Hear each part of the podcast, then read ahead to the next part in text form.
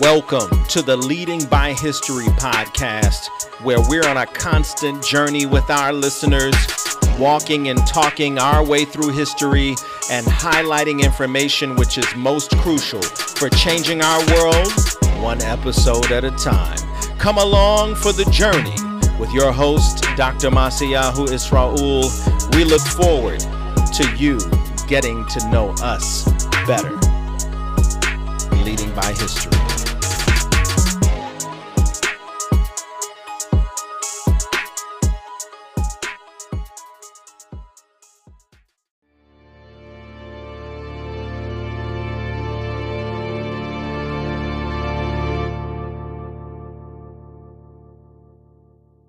Welcome back to another episode of the Leading by History podcast. We are in season five, and it is a pleasure and a blessing to be here yet again. And today we have another wonderful guest to share their research and information and knowledge with us. Um, today we have Dr. Micha Perry uh, from the University of Haifa in the land of Israel. And uh, Dr. Perry is a senior lecturer for the medieval Jewish history in the Department of Jewish History at the University of Haifa. And currently, his research focuses on the social history of Jews and languages during the Middle Ages, uh, with an emphasis on bilingualism, documentary culture, and identity. Uh, and so we are very, very excited to have Dr. Perry with us this episode. Welcome, Dr. Perry, to the Leading by History podcast. Thank you very much, Dr. Marcial. This is wonderful to be with you. You know, it's rarely that I talk to somebody in the States who has such a great, beautiful accent in Hebrew like you. You pronounce my name so uh, correctly in Haifa. I love it. It's great to be here.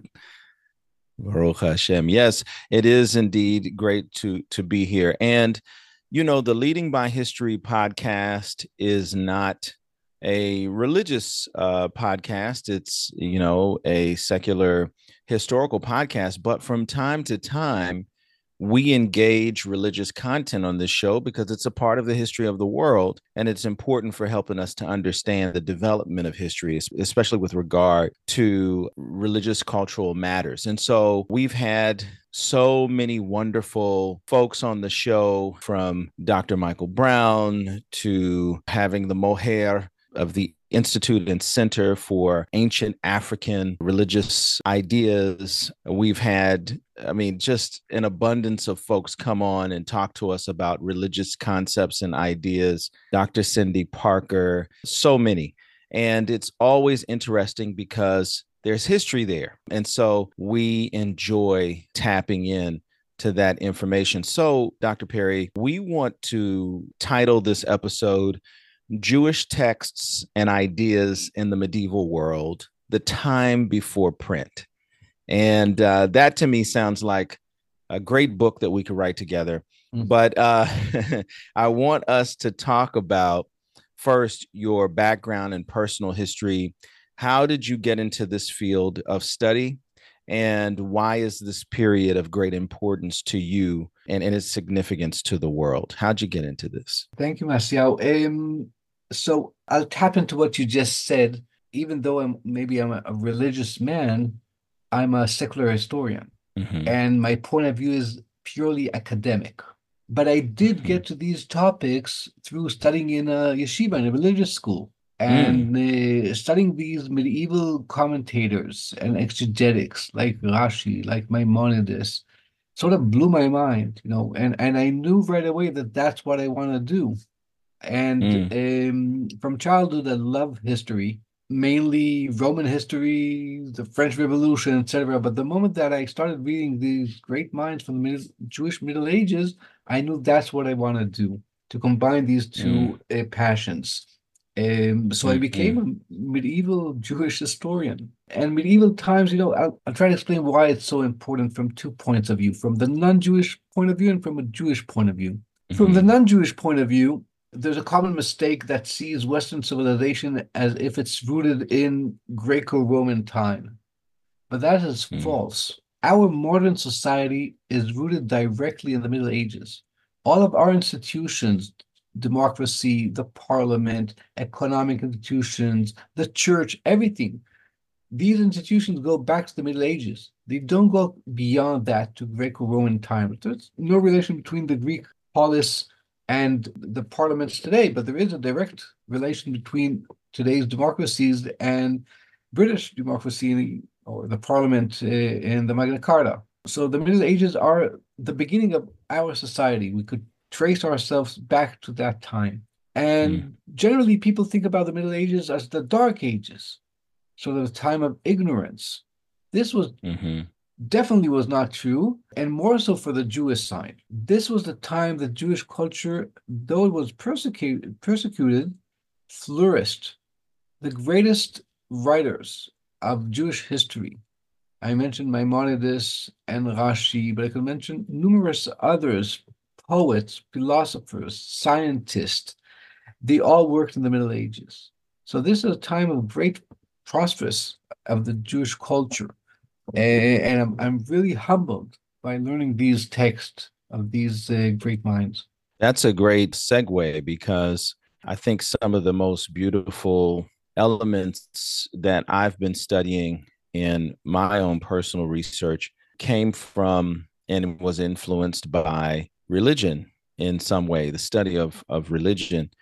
And when you talk about the power of the written word, the power of writing, right? This is like really, it's the center of things. And whether you're a, a secular uh, person, you know, or not, you know, I don't know if you've seen the film, The Book of Eli. No, I uh, haven't. it's it's with Denzel Washington, but mm-hmm. but not to give away spoiler alert for the listener. But in this uh, movie, it's sort of one of those end times movies right? That's about the end of the world, the dystopian society. And it's filled with action and blood and gore and, and violence and all the stuff that makes movies called classics. But you end up realizing that the entire movie is about the Bible, the biblical text. Wow. And there's so much at the very end and again spoiler alert it's been out for years and years. So okay. but at the end of the of the film they zoom in in the last frame on this bookshelf because the world has been destroyed.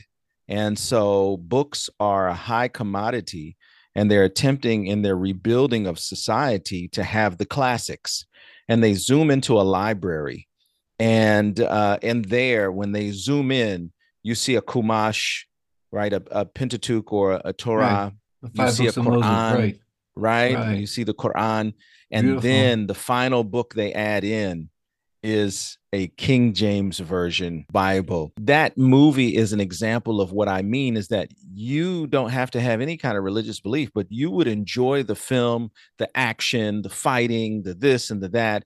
But the whole undercurrent of it is driven by a religious text that everyone right. is attempting to get their hands on. Right. And so that's where some of the best history is because right. we know that it's at the hands of religion that many of the challenging things that have occurred around the world have been centered around that. So I think our understanding of religious texts and manuscripts is paramount in understanding society then and even society now. I, I, couldn't I couldn't agree more. And you know these dystopian uh, images, uh, eschatological one, apocalypse one, they tend to go back to the Middle Ages. Sort mm. of, we're in the Middle Ages. There's, but but but obviously this is a distorted image of the Middle Ages. But two threads that you picked on define the Middle Ages very well. On one mm. hand, it was called the the era of belief the age of belief. This is a time that people believed. Jews, Christian, Muslims, they believed. And a man's word was something worth believing for. And if somebody took mm. an oath, you could believe him. And on the other hand, and this is a very religious way of thinking about the Middle Ages as the age of belief. I, a more secular way would be to look at the Middle Ages as the age of transfer from orality to literacy. This is the time that text, mm. written text, became extremely important in society and society centered around these texts. And there's a long mm-hmm. process of, um, of the rise of literacy, let's say. And literacy mm. is not only that people know how to read and write, but that they center their world around a written text. Before the Middle right. Ages, many of the texts were passed on orally, were transmitted orally. Even large text, even extremely long text, were transmitted orally. And in the Middle Ages, people started to produce more and more text and to write them down. And the written world became much more important. And this we, we have to understand that there's a technical aspect to it, how people produced a manuscript. And we know today that a manuscript is not like the printed book. It's not defined object. It's a complex object that many people worked on and it had the scribe who wrote it down, but the illuminator also, and somebody who had to wrap the whole thing together to bind it, the binder. Every page had to be made by hand. And this defined mm-hmm. the nature of the content as well. Each mm. manuscript was unique.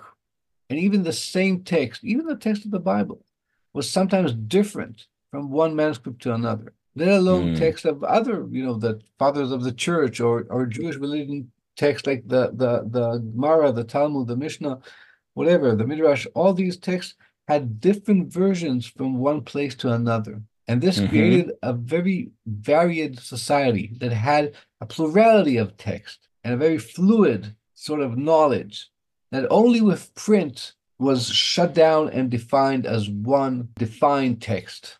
But during the Middle mm-hmm. Ages, we see this plurality of ideas and texts, which is counterintuitive. It's not what we used to think about the Middle Ages. In a sense, there is this view in general history, especially what what we see in K 12 education, that the Middle Ages is seen as this time of utter darkness where some believe the entire world was unenlightened, but that's not true we could limit it to the very early mm. Middle Ages, where we, we still tend to cater the, to call it the Dark Ages, but it's the Dark Ages of sources from the sixth up until eighth century. Yes, yeah, mm-hmm.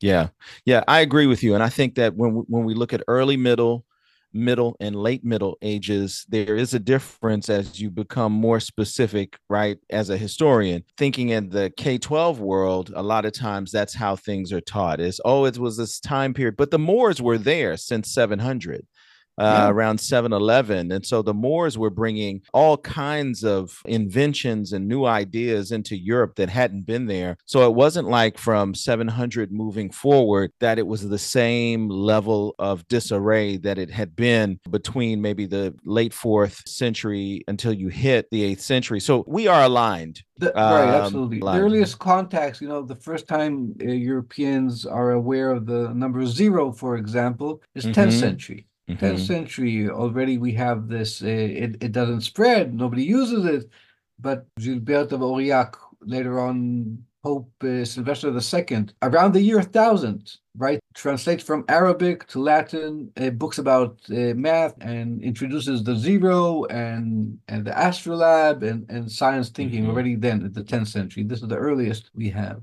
algebra um, actually coming from right algebra. one of the right, right. exactly. For sure. When mm-hmm. i meet students they say yeah but the, that's the, the the era of the witch hunt. Mm-hmm. i tell them yeah, you know it. it's true. Us medievalists yeah. the in the middle ages yes we burned witches here and there but in the 17th century they were that's where it's the thousands. Exactly. Right? That's right. Yeah it's true. It's true really in those two or three centuries that you have after the collapse of Rome, there is this time period of disarray. Things are out of control, but that should not be the example of the entire period of the Middle Ages. But I, I think about that time period before folks were having this influx of knowledge before the Moors come in, before the Enlightenment from the East comes in. You know, when I think about the kind of dystopia that may have been experienced in those pockets around those former pieces of the Roman Empire, much of that was caused by illiteracy not having the text in my studies i haven't mm. put a lot of time in this in many years but my studies of of the middle ages in the early middle ages there was there were these stories of folks who w- would solve problems of contradiction between groups by sticking their hands into these cauldrons of boiling water to grab a ring or something the, the ordeals. Uh, whoever's right Mm-hmm. And the whoever's hands right. came out without being burned the worst had the truth. Right. But all of that comes because of this lack of literacy and knowledge, I think. What are your thoughts there? So, so uh, first, first of all, there's remnants of the ordeals up to this age in time uh, at places. Um, I'm not sure it's lack of literacy because also after we have literacy, mm. it continues. It's it's a basic it's a basic ideology and a religious concept uh, that God supports the just.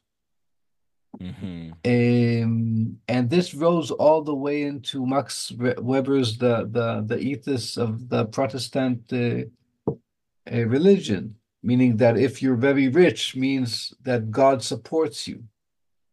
The mm-hmm. same goes here. If you stick your hand into the fire and you're not burnt, meaning that God supports you. This is a very mm-hmm. Christian notion that uh, Jews were always demanded to be excluded of. And we have, mm. when Jews are introduced into Europe, when they travel from Italy uh, to the Rhineland in Germany, and they settle there, they demand the king that they will be excluded from all of these, what they call trial by fire, because they adopted a notion that God supports the meek, not the powerful. Mm-hmm. So the fact that there weren't text and books doesn't mean that there weren't ideas. They were all oral ones, uh, and there were beliefs. And in a way, I, I, ideas mm-hmm. ideas travel easier orally than in a written text. Mm-hmm. Written texts are much more easier, and this is counterintuitive. Written texts are much more easy to be manipulated and to be changed. And this is also because we live in the age of print. It's it, we find it hard to believe, but today we call you know the medieval book is called the open book because everybody could alter it. Everybody could put in his own ideas, yeah. change it. People people could take somebody else's um, book, copy it, and sign their own name to it because this is yes. the truth. So so I'm not sure that that these ideas of the ordeal um, are sort of an ignorance that sprung out of the lack of books. So these are religious, deep religious ideas that that um, persist to this day in some in, in a different form and in a different uh, manner. And uh, yes, I agree. Let's agree. It's barbaric. It shouldn't be done. Yes, I'm thinking about the fact that folks who did not have written religious texts were going off of faulty memory, and in some sense, right. placing religious ideas within a religious system that the actual text didn't support. But in lack of that text, they're going by the memory and superstition that has gathered over centuries and that was what i meant by that statement right. you Go know we, we used to talk we used to talk about the the barbarization of rome the barbaric mm-hmm. nations the germanic ones uh, that conquered uh, rome so so Edward Gibbon, he had this picture of the decline of Rome and the barbarization of Rome. Today we we talk more about the Romanization of the barbarians, mm. sort of how they took on Christianity and how they adopted mm-hmm. the written world and how all these languages that are spoken today in Europe are sort of a a mixture between between um, um, between Latin, the Roman language, Latin, and, and barbaric ones uh, to a degree. You have French, you have Spanish, you have uh, Roman, uh, Romanian, which are very close, or Italian, very close to, to Latin. And then you have the Germanic ones, English and German and Scandinavian.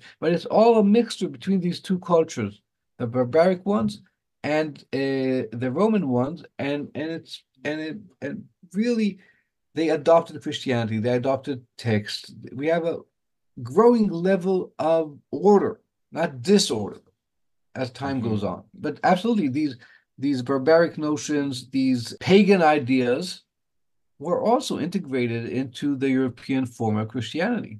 Absolutely. Mm. Well, you mentioned something, and I think this is a great segue. You talked about the open book. Yes. And I think a lot of folks, religious people, would be very um, afraid of that kind of conversation, that to even consider that their religious texts had, and we don't have to name them specifically, but that religious text over time shifted and changed with the copyists. Uh, you know, hard fundamentalist folks within different religious groups that are based on the book, a book as as their text, find find it hard. Their entire groups of people whose entire religious system is centered on the book.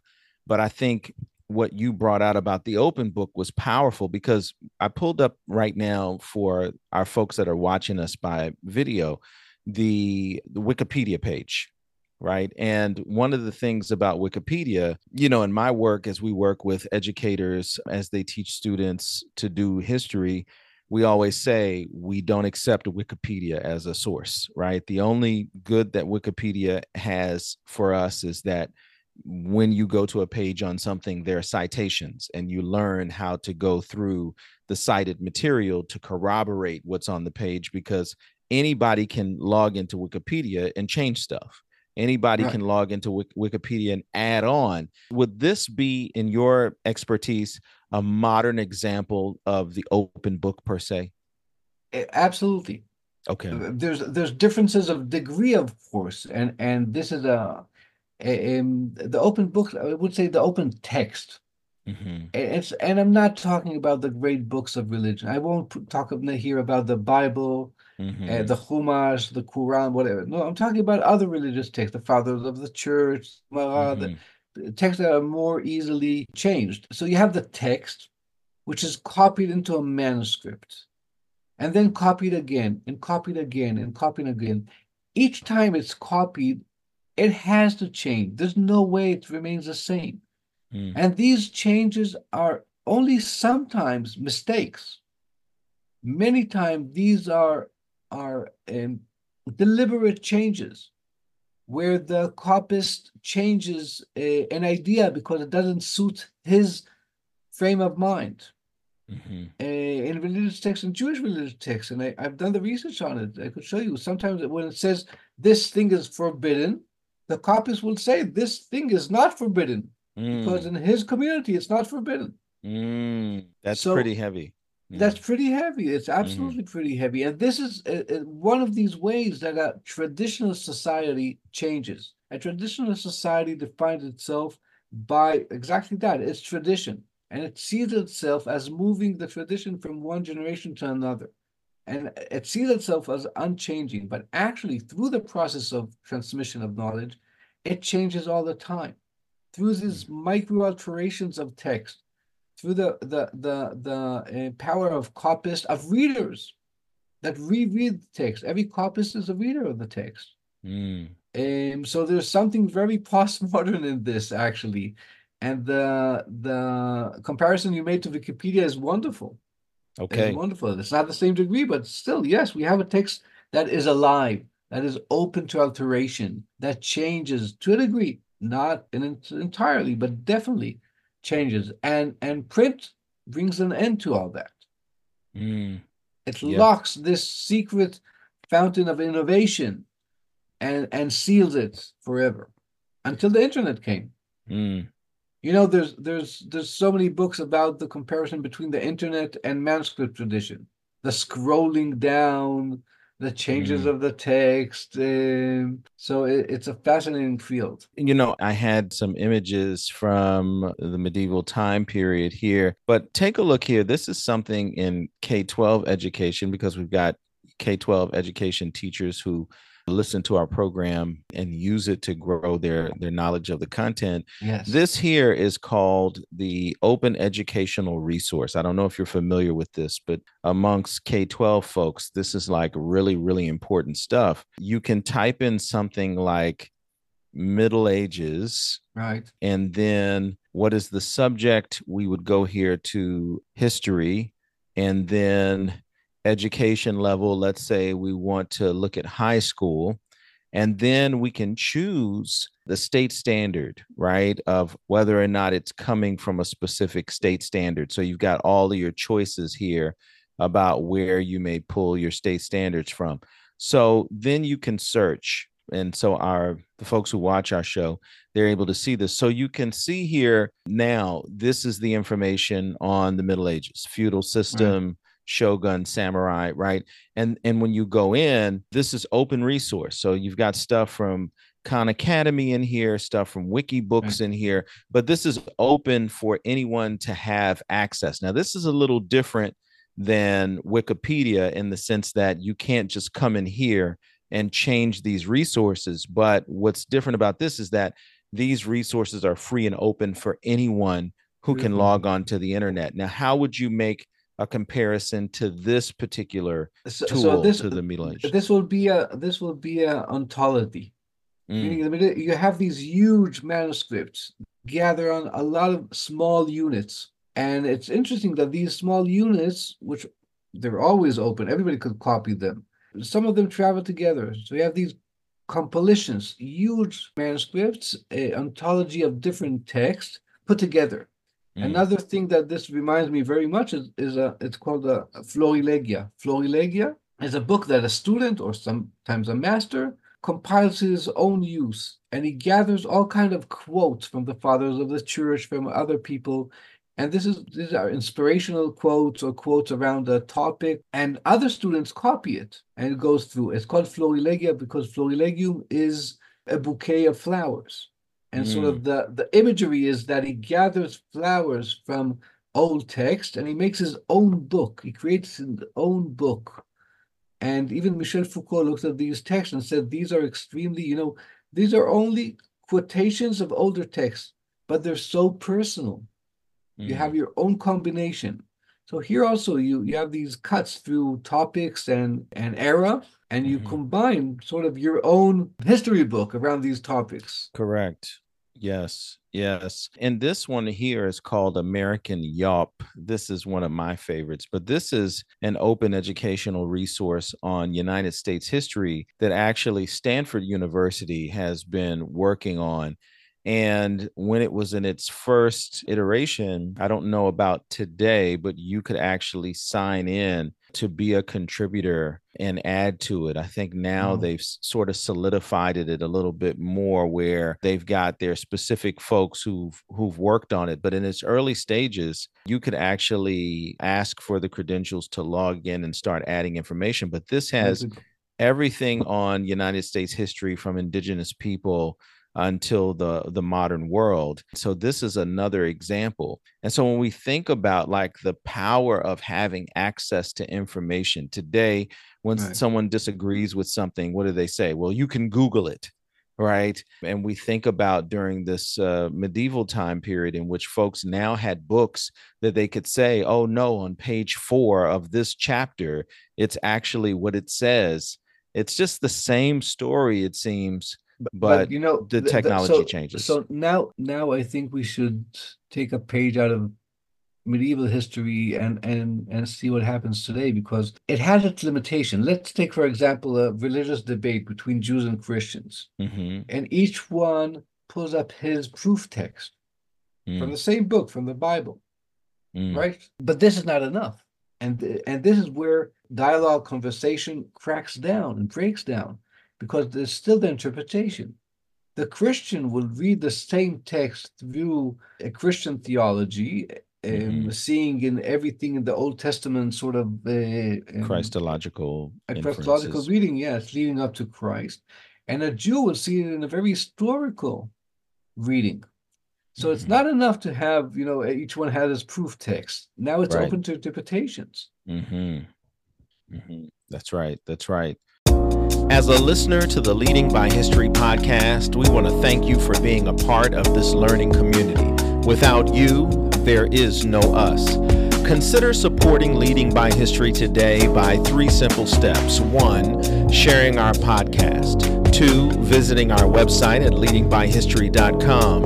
And three, making a donation at Patreon backslash leadingbyhistory. Whichever you choose, know that your support goes a long way in helping us to provide the high quality programming you've come to expect from us. Thank you sincerely as you support our program and continue to lead by history.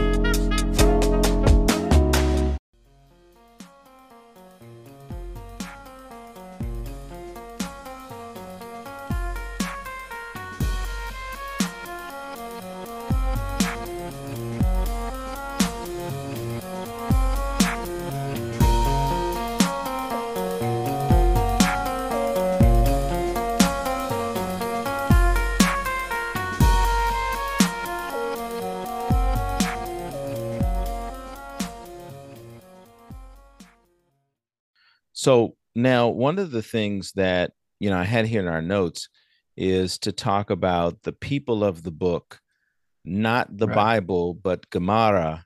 By the 12th century, most of the Jewish world was pushed towards the what what we call the Bavli or the Yerushalmi, uh, the Talmud. What, what, did you want to say concerning that? I want to make sure we got that in. So uh, we just talked right now on the Jewish Christian debate over the Bible, how to read the Bible. Right. In a way, during the Middle Ages, the Bible was a Christian book, mm. definitely in the early Middle Ages, and then was retaken, redemanded by the Jews in the 11th, 12th century that, that tried to reinterpret it in a new way. Right. But Jewish civilization as a whole sort of found itself abiding to the Babylonian Talmud. And there's several reasons to this. The the Babylonian Talmud used um, used a massive power of the Geonim, the heads of the yeshiva in Baghdad that sat on the same routes of transportation and control as the Abbasid Muslim dynasty and, and really pushed the Talmud around the Jewish world. And we see that, yes, Jews were the people of the book, but that book was the Babylonian Talmud more than any mm. other book.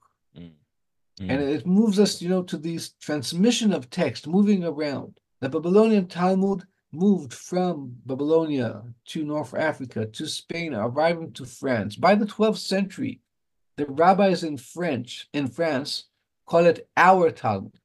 This is mm. our Talmud. Mm. So the texts move around from one place to another and are integrated into local tradition through the power of copyists and and and readers alike. So this brings me to this gentleman that comes up in which there's debate about the religious communities of the Middle Ages. This gentleman, Eldad Hadani or Eldad the Danite, and you know people like Henry Abramson and others, Jewish historians, you know, have have talked about Eldad. Uh, he's something, someone that I heard about uh, very much so in my coming up years that we always were taught was uh, an important figure because he showed the existence of Jewish communities in Africa as well. Um, and so I, I want to talk a little bit about this Eldad the Danite also before we uh, move into our final parts of the discussion for today. So, you know, tell me about Eldad Hadani, Eldad the Danite.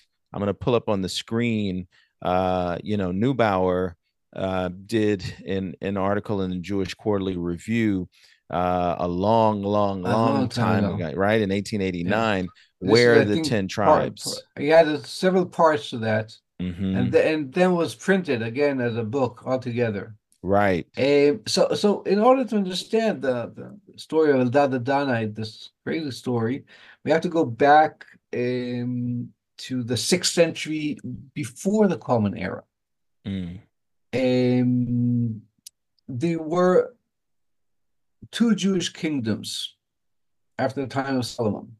Mm-hmm. One is the kingdom of Judea, which had three tribes more or less. It's uh, Judah, Benjamin, and the Levites, and mm-hmm. 10, 10 tribes in the north, the Israelites, the the the kingdom of Israel, and they were they were um, expelled from the Holy Land. Nobody knows where to. in the sixth century BCE by Shalmaneser, the king, uh, the Assyrian king. And according to the Bible itself, they disappeared mm. beyond the river Kval. God knows where that is. And by the time of the rabbis, you know, a very significant rabbi in the in the second century, Rabbi Akiva, Rabbi mm-hmm. Akiva says the ten lost tribes are lost and will never return. Mm. Other people say no, they will return at the end of time. So by the eighth century, the ten lost tribes, and these are Dan, Ashur, um, Asher, uh, Shimshon, Reuven, all of them. They were lost by the eighth century. They were lost for a thousand years already. And the first man that sort of brought him back to history that this guy the Danite. One day he appears in North Africa and says, I, I came from the tribe of Dan, was mm-hmm. lost a thousand years ago. And there somewhere, yes, probably in Africa, somewhere. And they have a king um, who, who engages in war and the enemies around him. And he has a powerful um, army and he has a powerful kingdom and he has the riches of the world. Of this is a utopian story. And the guys from, from North Africa, from Kairouan, are puzzled by this, and they send a letter to the leader of their time, the Gaon in Baghdad, um, telling the whole story. And this is how we know about it because we have this letter. And the the the Gaon, the leader of the yeshiva, says, you know, this Eldad, he's right. He's mm. absolutely mm. correct. Yeah, we know about the ten lost tribes, and even some of us people met Eldad, and uh, and uh, the only thing he's wrong about is that they have to pay tribute to us, the Jews of Babylonia, the Jews in Baghdad. But that's inner inner politics, you know. Mm-hmm. Uh, and ever since, you know, ever since scholars and rabbis debate whether Eldad was right, true or not, where did he come mm-hmm. from? And opinions vary here from China to Africa mm-hmm. um, or beyond that. And many texts, utopian texts, were attributed to him. Text, mainly texts about the Jews beyond the river Sambation, the river, mm-hmm. the, the sabbatical river, a mm-hmm. river that for uh, six days a week cast stones, huge stones and boulders, and nobody could cross it. And it only rests on the Sabbath, on the seventh day and it mm. holds behind him these huge Jewish armies ready to sprung out and and and and conquer the world. Mm. And the only reason they don't do so is because during the sixth day of the week they can't physically they can't cross, and on the seventh day they observe the Sabbath. They are holy men. Mm. So this is this is sort of an utopian text, a apocalyptical that at the end of the time these Jews will come forth.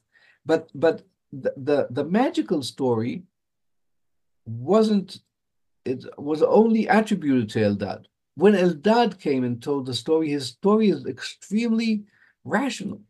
He talks about a king and an army, and they wage war on their enemies. There's, there's not many magical elements in his story. Mm-hmm. Um, and by all likelihood, it did come from a community in Africa somewhere uh, the Horn of Africa or or uh, Somalia today, Ethiopia, we don't know exactly.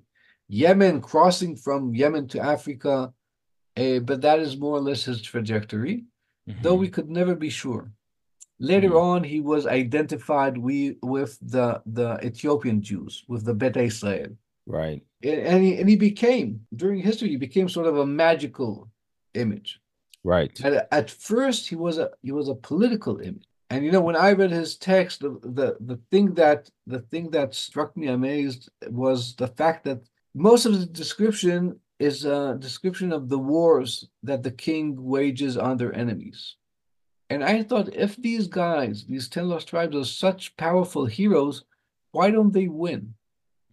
Why do they always are in constant battle all the time? And that's when it hit me that that that this is what the story was meant to tell, to say. You know, for the Jews, in the diaspora during the Middle Ages, mm-hmm. the one thing they were lacking was political power, mm-hmm. was an army, was independence. Mm. And this is what Eldad came to give them. Mm. This is why they needed Eldad, because he gave them exactly what they were missing. Mm. Political power, a king, an army that that is is undefeatable, but still fights all the time, and independence.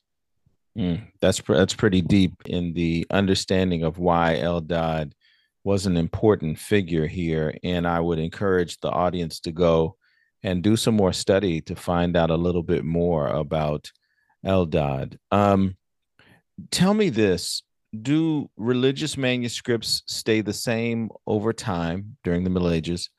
uh, or are they changed and modified? I think we talked about that a little bit, we right? Did. Yes. So, so, so they are changed over time. But here's the question I want to lead into: there is, what have you found in your research as, and and what is your opinion on what is more reliable, uh, oral tradition, or that which is written? And I know that's, and you know, coming into our uh, you know last portion of the episode. Right. I know this is pretty heavy, but uh, what what have you seen? What what is the importance of the written versus the oral, and the oral versus the written? So what do we take we, away from that? We tend to we tend to think that the oral changes much easier than the written text. This is false, and it's mm. not my hmm. only my research. This is research done on the transmission of the Vedas in in India.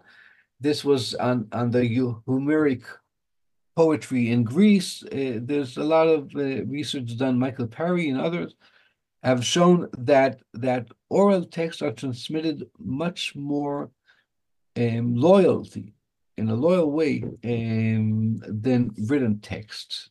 Um, and we're talking about a manuscript culture. Under print, it changes dramatically. And, and the reason for this is exactly what we talked about before that, because when somebody copies a text, he tends to unconsciously by times to change it to fit its own worldview. Mm. When you study a text orally, you have to repeat it over and over again, and you usually you sing it, and you can't change yes. because then the hymn will change and the rhyme will mm. change. Yes. And, and, you have to be very um, loyal to, to the tradition that you got it from. Surprisingly enough, copy text changed more than oral ones. And we have, you know, from we have from the Dead Sea Scrolls almost all the books of the of the Hebrew Bible. Some of them in, several copies. The the scroll of Isaiah, the scroll of Jeremiah. There's one book missing from there. That's the book of Esther. Mm. Probably the people of the, the Dead Sea Scrolls didn't think didn't find it holy and then the next manuscript we have is is a thousand years later from the uh, 10th century and the changes and this text you know it was copied it was orally the changes are minuscule there are changes over this hundred years that we have no manuscript but the changes are minuscule really small uh, on the other hand, we have uh, you know the, even even the text of the of medieval authors. We have several versions of the same text, which each one is, different. Legal text, even. The best example could be the writings of Eldad himself. This is hmm. something that I've done some research on. Eldad brought with him a set of laws, and we could follow the, the chain of transmission through the different manuscripts of this chains of laws and his laws were very bizarre and eccentric in a way. They were a bit of biblical. They had very difficult words in it, And, and over time, every manuscript you could follow it one after the other. They were changed so they won't contradict the prevailing Jewish tradition, which at the time was Babylonian. Mm. So this is how a traditional society copes with new ideas it doesn't talk in a manner of truth and false. When it's presented with a new idea, with a contradicting idea, it won't say this is false. It sort of integrates it by changing it, by elaborating on it so it won't contradict. It goes around the problem instead of head on attacking it. Mm, interesting.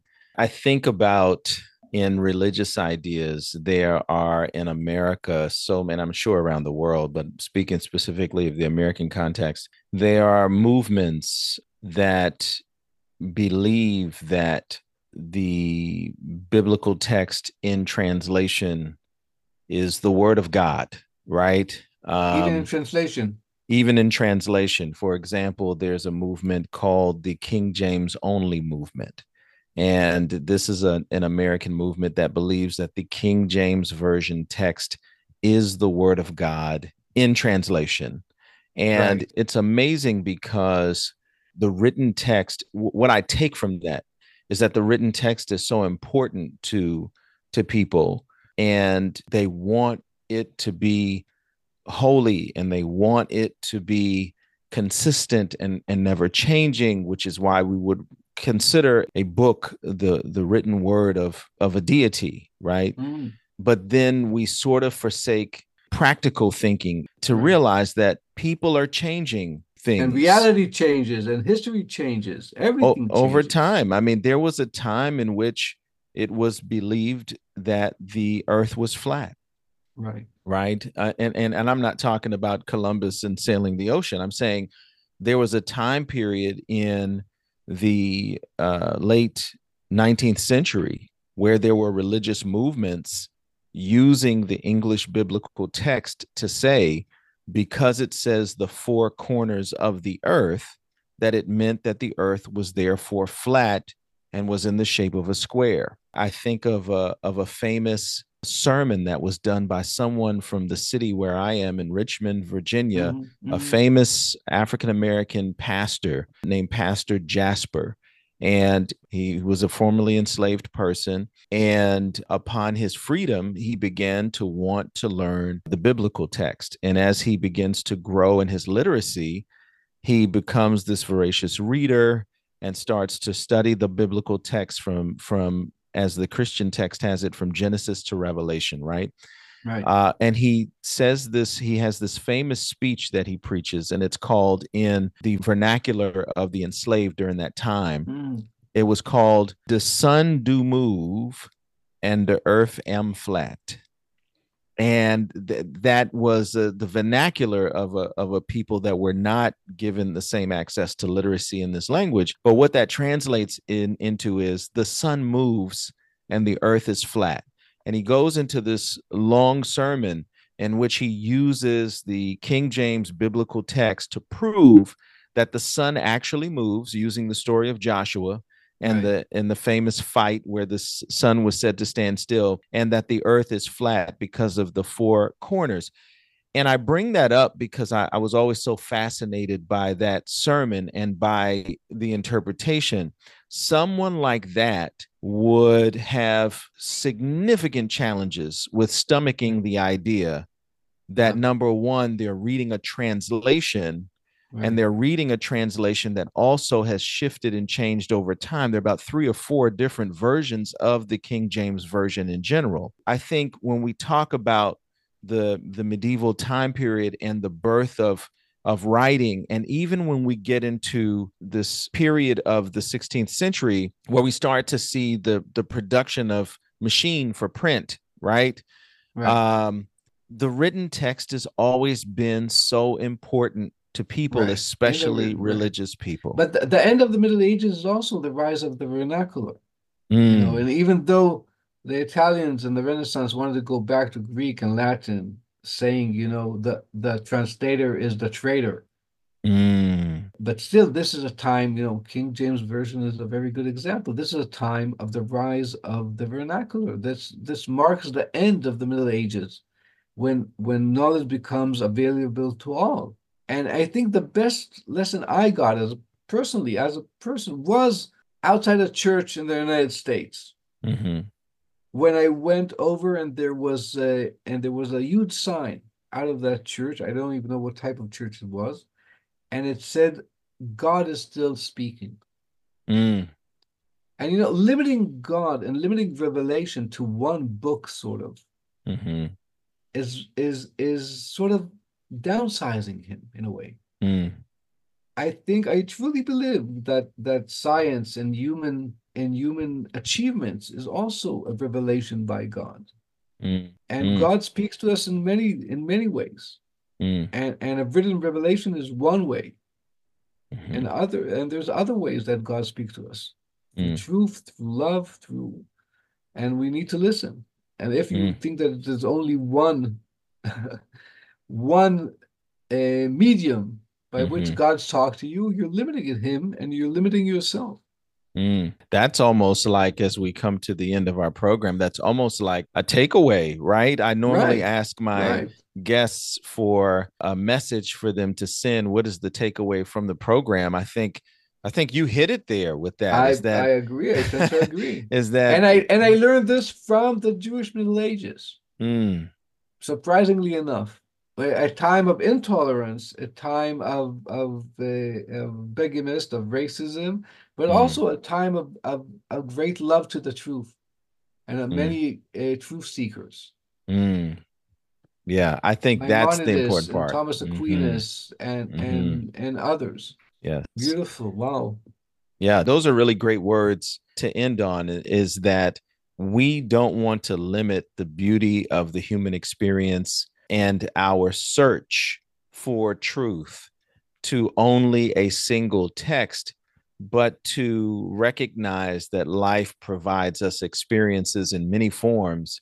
And while the written text is powerful, we don't want to only become bookworms, if you will, but we also want to experience love with our family, friends, and neighbors we want to experience the beauty of our geography, as uh, Dr. Cindy Parker would be sure to, to have us point out. Uh, we want to experience the beauty of the heavenlies, right? right. The, uh, those celestial bodies. There's beauty all around us. Absolutely. The written text is beautiful.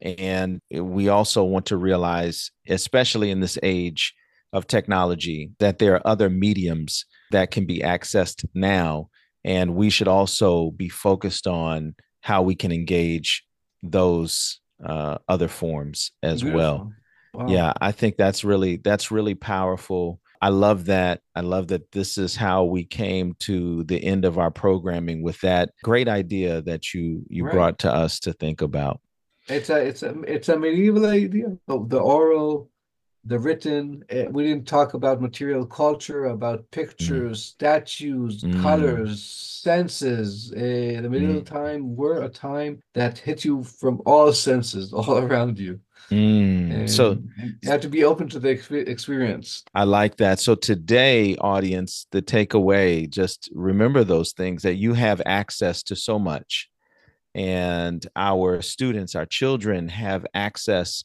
to all of these different forms of information. And it's not just about staring at your phone all day or looking at your laptop computer all day. It's not only about putting a book in front of your face, but it's also about getting out into the greater society and world and traveling and experiencing and having conversation. Right. Our dialogue today has been very helpful and insightful. Extremely. And, uh, and let's it was wonderful.